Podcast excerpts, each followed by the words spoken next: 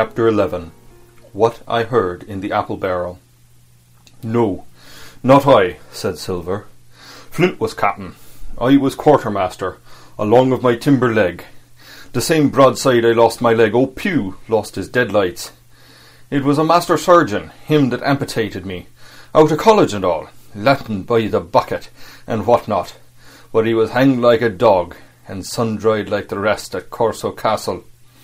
That was Roberts' men, that was, and combed of changing names to their ships, Royal, Fortune, and so on. Now what a ship was christened, so let her stay, I says. So it was the Cassandra, as I brought us all safe home from Malabar after England took the Viceroy of the Indies. So it was with the old Walrus, Flint's old ship, as I've seen a muck with the red blood and fit to ink with the gold. Ah! cried another voice, that of the youngest hand on the board, and evidently full of admiration. He was the flower of the flock, was Flint. Davis was a man too, by all accounts, said Silver. I never sailed along of him, first with England, then with Flint, that's my story, and now here on my own account, in a manner of speaking. I laid by nine hundred safe from England, and two thousand after Flint. That ain't bad for a man before the mast. All's safe in the bank. Tain't earning now. It's saving does it. You may lay to that. Where's all England's men now? I don't know. Where's Flint?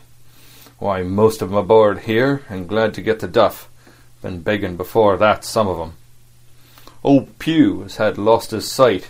Might have thought shame. Spends twelve hundred pounds a year like a lord in Parliament. Where is he now? Well, he's dead now and under hatches. But for two year before that, shiver me timbers, the man was starving.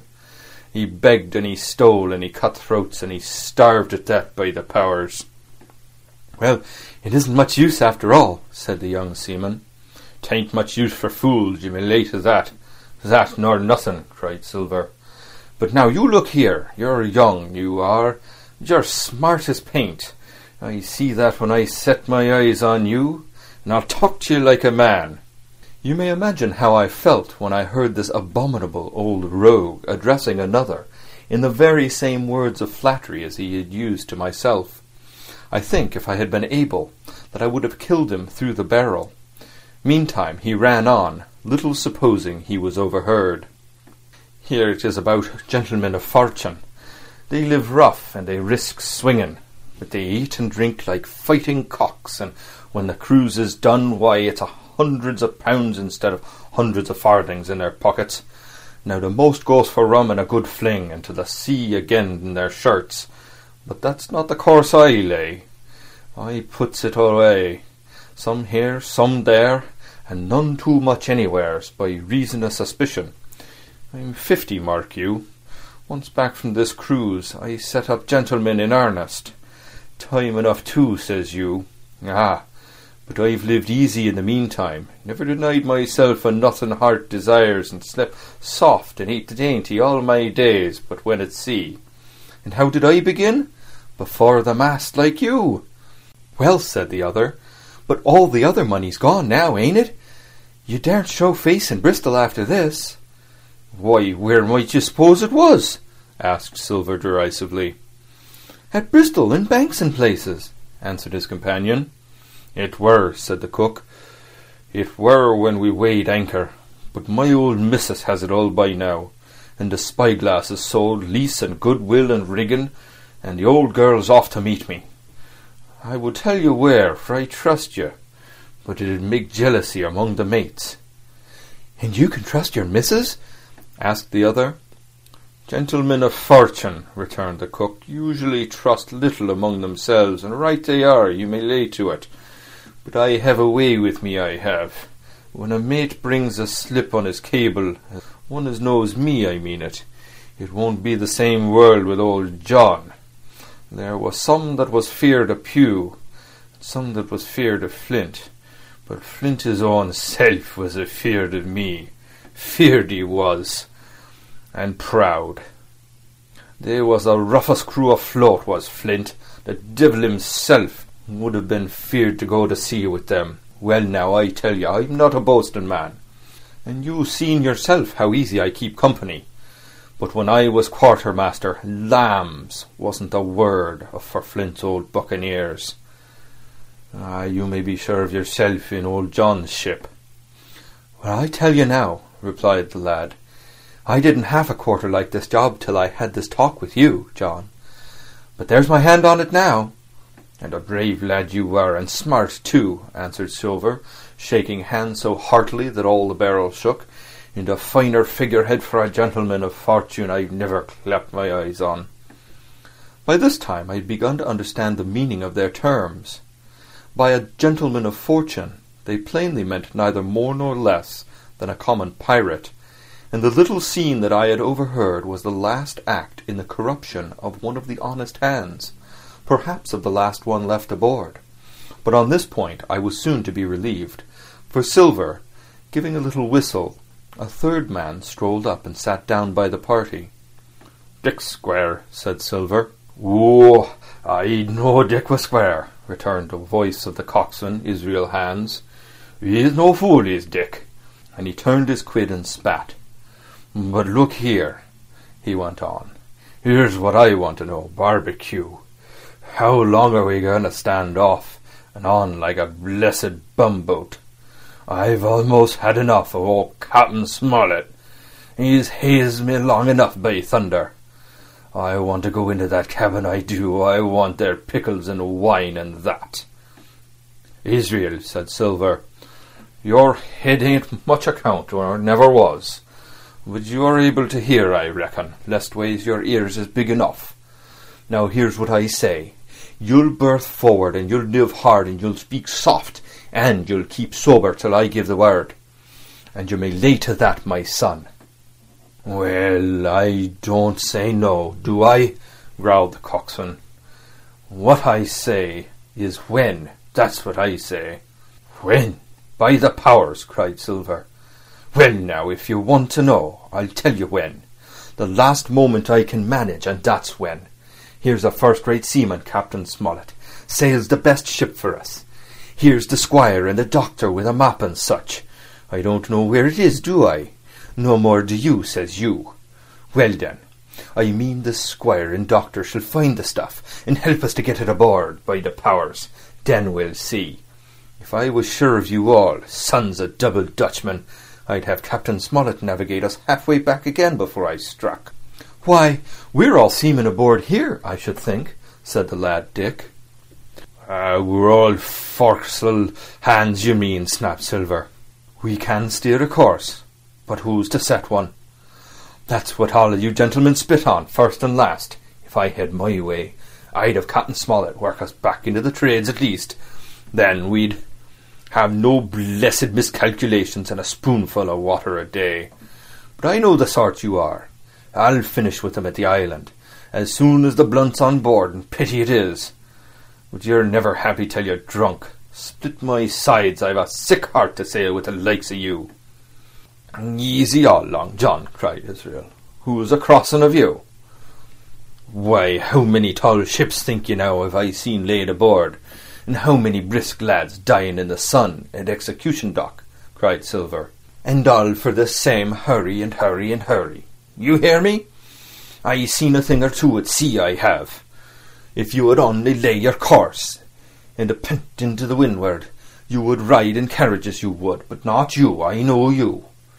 You'll have your mouth full of run tomorrow and go hang. Everybody knows you was a kind of a chaplain, John. But there's others as could hand and steer as well as you, says Israel. They liked a bit of fun, they did. They wasn't so high and dry, nohow, but took their fling like jolly companions every one.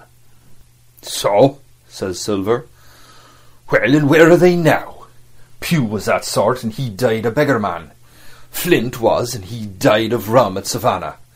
And they was a sweet a crew, they was. Only where are they? But, asked Dick, when we do lay 'em athwart, what are we to do with 'em anyhow? There's the man for me, cried the cook admiringly. That's what I call business. Well, what would you think? Put 'em ashore like maroons? That would have been England's way, or cut 'em down like that much pork. That would have been Flint's or Billy Bones. Billy was a man for that, said Israel. Dead men don't bite, says he. Well, he's dead now hisself, and he knows long and the short of it now. And if ever a rough hand come to port, it was Billy. Right you are, said Silver, rough and ready. But mark you here, I'm an easy man. I'm quite a gentleman, says you, but this time it's serious. Duty is duty, mates. I give my vote. Death. When I'm in Parliament and riding in me coach, I don't want none of these sea lawyers in the cabin a coming home unlooked for like the devil at prayers. Wait is what I say, when the time comes, why let her rip. John, cries the coxswain, you're a man. You'll say so, Israel, when you see, said Silver. Only one thing I claim. I claim Trelawney. I'll wring his calf's head off his body with these hands, Dick, he added, breaking off. You just jump up like a sweet lad and get me an apple to wet me pipe like. You may fancy the terror I was in. I should have leaped out and run for it if I had found the strength, but my limbs and my heart misgave me. I heard Dick begin to rise. Then someone seemingly stopped him, and the voice of Hands exclaimed, Oh, stow that! Don't you get suckling of that bilge, John. Let's have a go of the rum. Dick, said Silver, I trust you. I've a gauge on the keg, mind. There's the key. You fill a pannikin and bring it up. Terrified I was. I could not help thinking to myself that this must have been how Mr. Arrow got the strong waters that destroyed him. Dick was gone but a little while, and during his absence Israel spoke straight on into the cook's ear. It was but a word or two that I could catch, and yet I gathered some important news, for besides other scraps that tended to the same purpose, this whole clause was audible. Not another man of them'll join. Hence, there were still faithful men on board.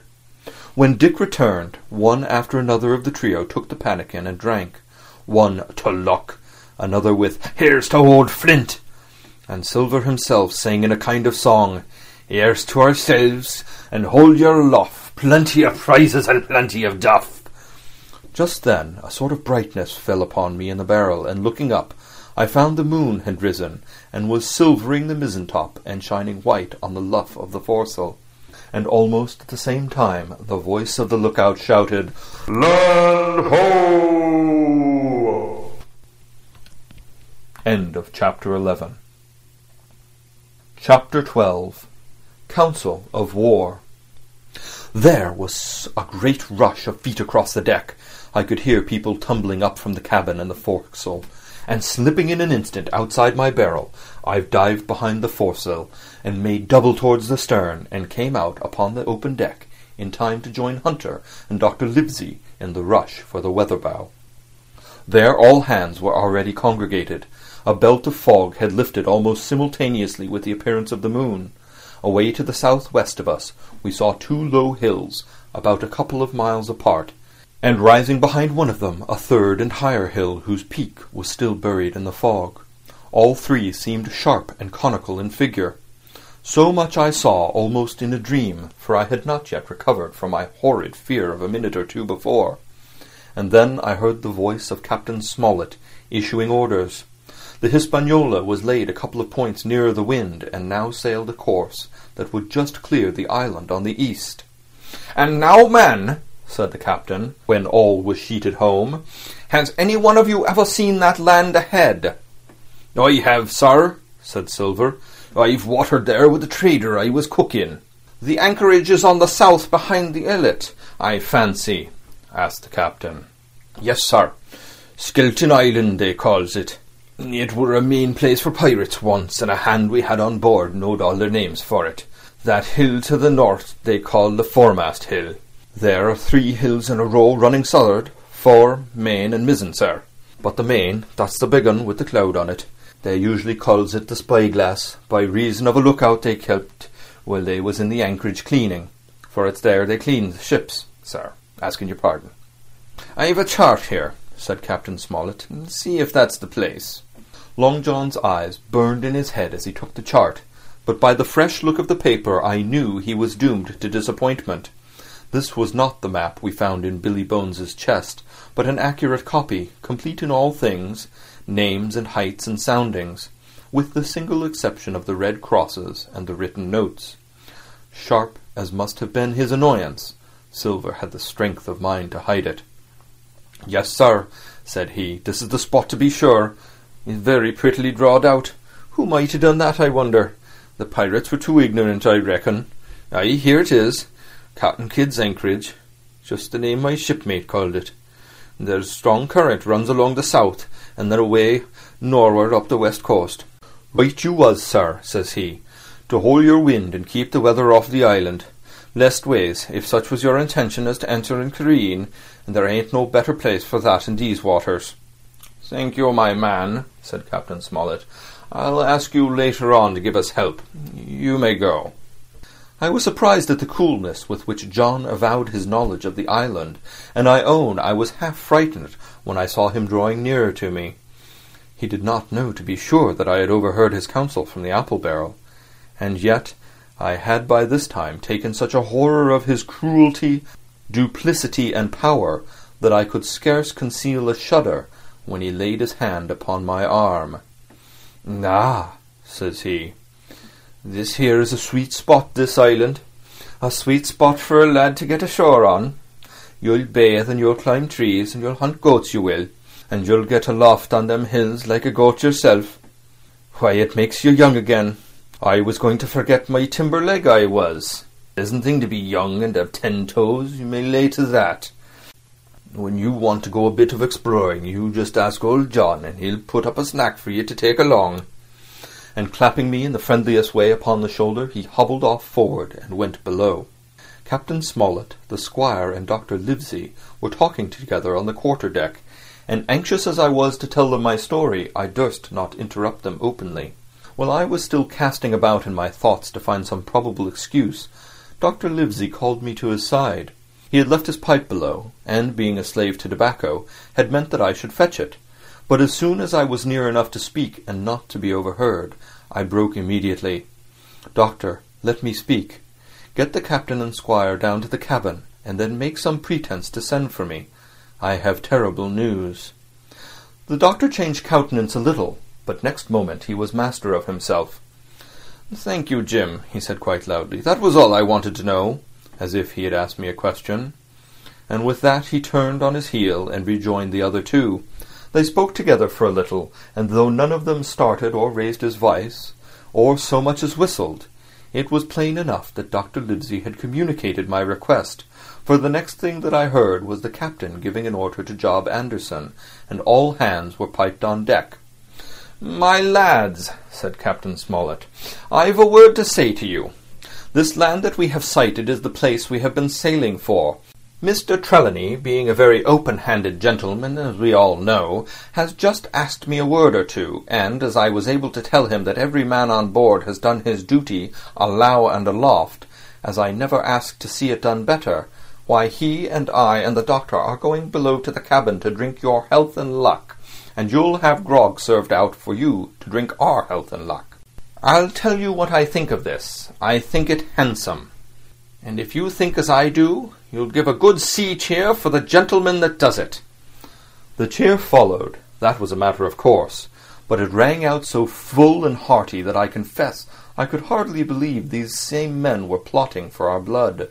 One more cheer for Captain Smollett, cried La- Captain John, when the first had subsided, and this also was given with a will. On the top of that the three gentlemen went below, and not long after word was sent forward that Jim Hawkins was wanted in the cabin. I found them all three seated round the table, a bottle of Spanish wine and some raisins before them, and the doctor smoking away, with his wig on his lap, and that, I knew, was a sign that he was agitated. The stern window was open, for it was a warm night, and you could see the moon shining behind on the ship's wake. Now, Hawkins, said the squire, you have something to say? Speak up. I did as I was bid, and as short as I could make it, told the whole details of Silver's conversation. Nobody interrupted me till I was done, nor did any one of the three of them make so much as a movement, but they kept their eyes upon my face from first to last. Jim, said Dr. Livesey, take a seat. And they made me sit down at table beside them, poured me out a glass of wine, filled my hand with raisins, and all three one after the other, and each with a bow, drank my good health and their service to me for my luck and courage. Now, captain, said the squire, you were right and I was wrong. I own myself an ass, and I await your orders. No more an ass than I, sir, returned the captain.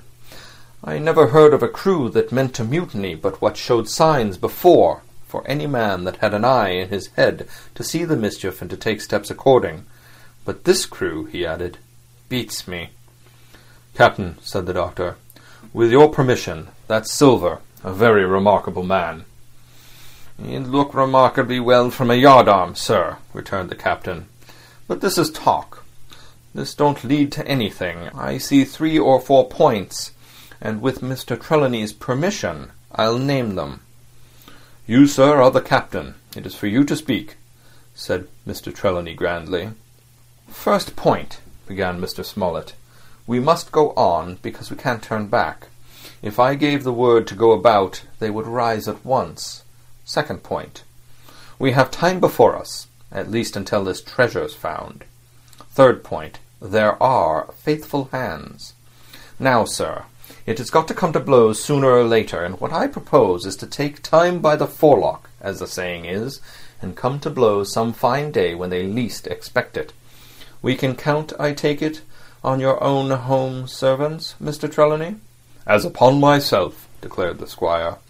Three, reckoned the captain. Ourselves make seven, counting Hawkins here. Now about the honest hands. Most likely Trelawney's own men, said the doctor those he had picked for himself before he lit on Silver. Nay, replied the squire, Hand was one of mine. I did think I could have trusted Hands, added the captain. And to think that they're all Englishmen, broke out the squire. Sir, I could find it in my heart to blow the ship up. Well, gentlemen, said the captain, the best that I can say is not much. We must lay to, if you please, and keep a bright lookout. It's trying on a man, I know. It would be pleasanter to come to blows. But there's no help for it till we know our men. Lay to and whistle for a wind. That's my view. Jim here, said the doctor, can help us more than anyone. The men are not shy with him, and Jim is a noticing lad. Hawkins, I put prodigious faith in you, added the squire. I began to feel pretty desperate at this, for I felt altogether helpless and yet, by an odd train of circumstances, it was indeed through me that safety came. In the meantime, talk as we pleased, there were only seven out of the twenty-six on whom we could rely, and out of these seven one was a boy, so that the grown men on our side were six to their nineteen. End of chapter 12